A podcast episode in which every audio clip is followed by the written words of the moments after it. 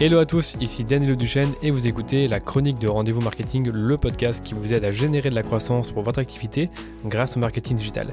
La chronique, c'est un épisode où je vous partage mes dernières trouvailles et astuces, les actualités chaudes de la publicité digitale ainsi que mes réflexions du moment sur des sujets comme l'entrepreneuriat, l'organisation et même le développement personnel. Aujourd'hui, je vous ai préparé une chronique spéciale Facebook Ads comme vous les aimez et je vais vous présenter deux sujets que je trouve assez importants. Le premier, c'est une actualité, c'est-à-dire que Facebook va encore une fois changer les paramètres du ciblage. Et ce qui se passe, c'est qu'une certaine option que vous connaissez peut-être qui s'appelle l'extension du ciblage avancé va devenir obligatoire, ce qui va donc assurément élargir vos audiences. Le deuxième sujet de cette chronique, il va être focalisé sur l'analyse de vos campagnes depuis la mise à jour d'iOS 14 et on va voir ensemble finalement tous les problèmes qui surviennent quand on veut analyser des campagnes depuis cette mise à jour et comment y faire face. Je vous propose de commencer par les petites actualités des publicités Facebook. Donc comme je vous le disais, l'extension du ciblage avancé sur Facebook Ads va devenir une option par défaut, ce qui veut dire que vous allez être obligé de la laisser active. D'abord, qu'est-ce que c'est l'extension du ciblage avancé ? C'est une option qui permet à Facebook d'élargir vos critères de ciblage si son algorithme estime que cela peut améliorer vos performances ou votre coût par conversion. Donc Facebook va faire tout ça de manière dynamique et va se servir de vos critères démographiques comme les centres d'intérêt et les comportements pour augmenter la taille de votre audience. Donc je donne un exemple, si vous ciblez les hommes de 25 à 50 ans qui sont intéressés par l'entrepreneuriat, si vous activez l'extension du ciblage avancé, Facebook va en quelque sorte aller chercher des personnes qui, oui, répondent aux critères entrepreneuriat, mais aussi qui pourraient répondre à d'autres critères qui sont peut-être proches de l'entrepreneuriat ou même pas très proches, comme le marketing, comme la vente.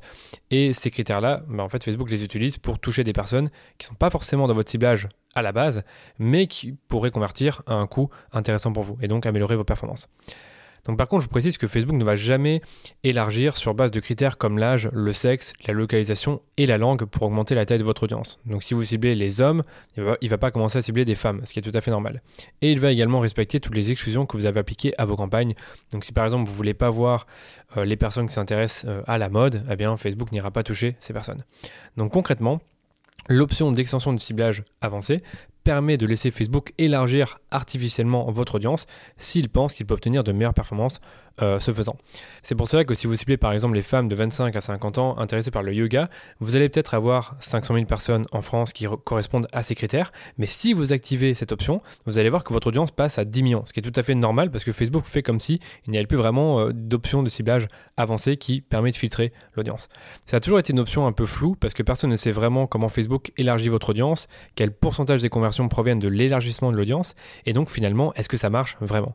Donc moi mon avis là-dessus c'est que c'est bien l'utiliser si votre audience est de base peu large avec les critères que vous avez définis, donc imaginez que vous ciblez justement les entrepreneurs en France et que vous avez seulement 150 000 personnes, c'est un peu peu comme on le sait, donc autant activer cette option là et voir ça permet d'avoir de la diffusion et des performances.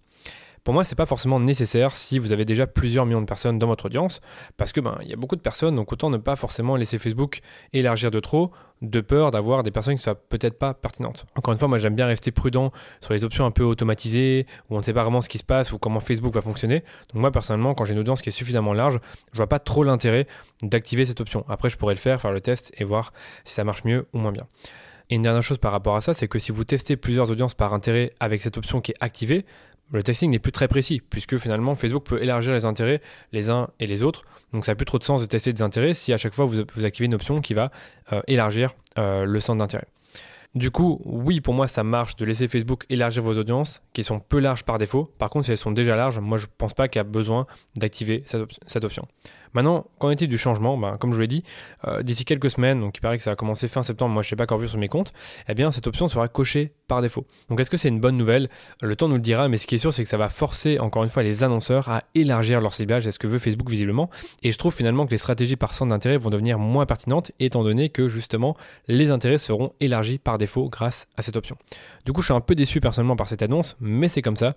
Et voilà, on verra ce qui se passe réellement. D'après Facebook, ça va nous permettre d'avoir des meilleures performances. Ils ont donné quelques statistiques comme quoi, quand on active cette option-là, on a des baisses du coût par conversion, je suppose des augmentations du ROAS. Donc, à voir ce qui se passe dans le futur.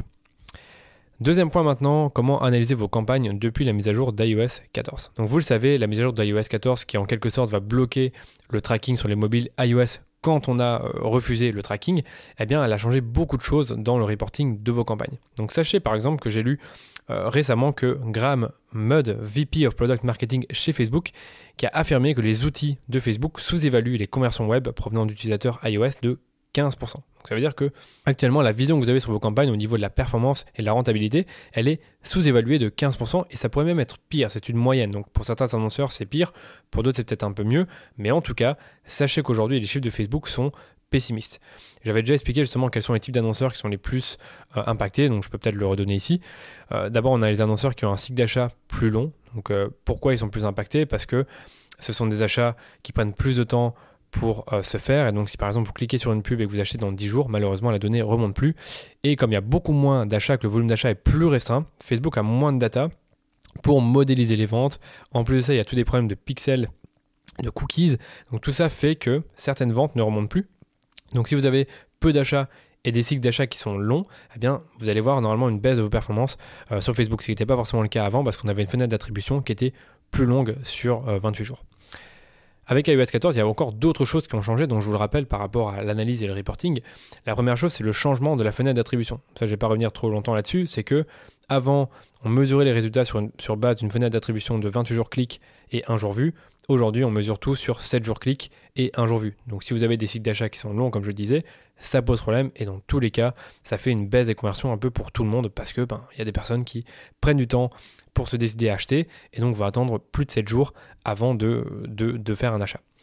Deuxième point, Facebook modélise vos conversions, c'est-à-dire qu'il estime les conversions générées par vos campagnes qui ne sont plus suivies sur un appareil iOS. Le problème, c'est que cette modélisation se fait sur une fenêtre 7 jours clics et non 7 jours clics et 1 jour vu, donc il y a une perte de données, et la donnée peut prendre jusqu'à 3 jours pour arriver dans votre gestionnaire. Donc je m'explique, si par exemple une personne a cliqué sur votre pub, elle a acheté par exemple le jour même, mais que cette personne avait refusé le tracking sur iOS, il est possible que Facebook vous donne la donnée seulement 3 jours plus tard et va vous le donner le jour où elle a été comptabilisée. Donc ça, c'est pas facile à prendre en compte, ce qui veut dire qu'on ne peut plus vraiment analyser nos campagnes en temps réel. Troisième point, les rapports sur les événements de conversion web reflèteront le moment de la conversion elle-même et non le moment où les impressions publicitaires associées ont eu lieu. Donc ça, c'est une phrase que j'ai récupérée sur le site de Facebook, mais en gros, ce que ça veut dire, c'est qu'auparavant, si vous cliquez sur une publicité, admettons un mardi et que vous achetez un jeudi, la vente était comptabilisée au moment où vous avez cliqué sur la pub, donc c'est-à-dire le mardi. Aujourd'hui, elle est comptabilisée le jeudi parce que c'est le moment où vous avez acheté. Donc tout ça, ça fait que les rapports sont un peu plus durs à lire qu'avant, ou en tout cas ils sont différents.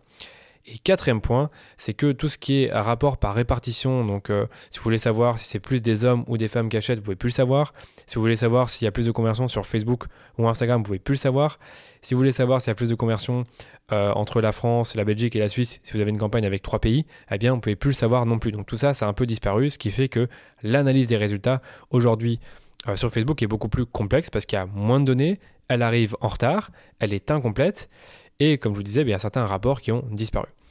Maintenant que le contexte a été posé, je vais vous donner quelques conseils pour mieux analyser vos campagnes et réduire l'impact de ces problèmes suite à iOS 14 et tous les changements qu'il y a pu avoir dans Facebook. Donc le premier conseil que je vous donne, c'est de ne plus analyser vos campagnes en temps réel. Ça veut dire que si vous lancez une campagne un lundi, ne regardez pas 10 heures plus tard s'il y a eu des ventes, parce qu'il est possible que même s'il y a eu des ventes, elles ne soient pas encore dans votre gestionnaire parce que ça prend un peu plus de temps pour que la donnée arrive si elle est modélisée. Donc tout ça, ça pose un petit problème, ce qui veut dire que vous devez analyser vos campagnes quelques jours après les avoir lancées et toujours vous dire que si vous analysez par exemple les ventes qu'il y a eu hier, normalement si vous voulez vraiment être sûr que toute la donnée soit arrivée, vous devez attendre 3 jours parce que la modélisation se fait en 3 jours maximum. Donc le deuxième conseil justement, c'est un peu la suite de ce que je viens de dire ici, c'est que si vous analysez des campagnes, analysez plutôt vos campagnes sur une fenêtre plus longue, donc de 7 à 10 jours. Donc c'est souvent un conseil qu'on donnait aux annonceurs, c'est d'attendre plusieurs jours avant d'analyser parce qu'il y aura toujours un délai entre le moment où la personne a cliqué et le moment où elle a acheté. Et maintenant, il y a aussi un délai entre le moment justement où elle a acheté et le moment où Facebook va reporter la donnée dans votre gestionnaire. Donc vous devez attendre 7 à 10 jours. Donc si vous lancez une campagne un lundi, en toute logique, si vraiment vous voulez analyser les résultats de la semaine précédente, vous devez regarder mercredi de la semaine qui suit, donc 10 jours plus tard.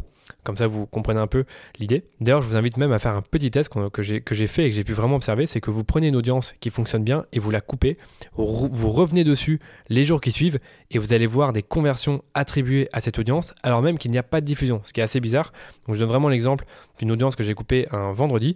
Je regarde samedi, dimanche et lundi, donc des jours où il n'y a pas eu de diffusion et on voit des ventes, ce qui est évidemment C'est pas très logique de voir des ventes attribuées à l'audience alors qu'il y a eu zéro couverture, mais ces ventes-là, elles ont été attribuées à l'audience parce qu'elles ont eu du retard et parce qu'elles ont été reportées le jour où la vente a eu lieu. Donc pas simple de suivre tout ça, mais en tout cas, vous devez vraiment comprendre que analyser en temps réel, c'est très compliqué parce que la donnée arrive avec du retard et elle arrive au moment où la conversion a eu lieu et plus le moment où l'impression publicitaire associée a eu lieu. Et enfin, le dernier conseil, c'est de suivre les recommandations de Facebook. Donc d'abord, vérifiez votre domaine. Ensuite, configurez l'outil de mesure agrégée des événements. Donc vous pouvez classer vos événements par ordre d'importance. Et généralement, ce qui est bien, c'est de mettre l'achat tout en haut afin de laisser Facebook modéliser les achats de votre compte publicitaire. Installez aussi l'API de conversion, comme ça permettra de récupérer une partie de la donnée qui n'est plus récupérée par le pixel, et tout ça devrait vous aider à la fois à avoir plus de conversions remontées et aussi aider la modélisation, parce que si vous ne vérifiez pas votre domaine et que vous ne configurez pas l'outil de mesure agrégée des événements, Facebook ne peut pas modéliser les ventes sur des appareils iOS 14 dont le tracking publicitaire a été refusé. Voilà pour l'analyse des résultats suite à iOS 14, c'est pas facile, mais en tout cas c'est ce que je peux déjà vous dire. Aujourd'hui, c'est vraiment de prendre du recul, prendre le temps d'analyser vos résultats, ne plus faire tout ça en temps réel et vraiment vous mettre dans la tête que les résultats sont sous-évalués malheureusement. Et une dernière chose, c'est que dans le futur, donc ce que j'ai encore entendu dans d'autres podcasts, dans des news que j'ai pu lire, c'est que Facebook fait tout son possible pour développer des nouvelles technologies qui vont être respectueuses de l'information personnelle et qui permettront quand même de récupérer plus de données et toujours montrer de la publicité personnalisée. Donc attendons, soyons patients, peut-être que Facebook trouvera des solutions. Je vous ai mis également dans les liens, dans les notes de l'épisode, quelques ressources que Facebook communique aux annonceurs pour faire face à ce changement et ces soucis qu'il y a avec iOS 14.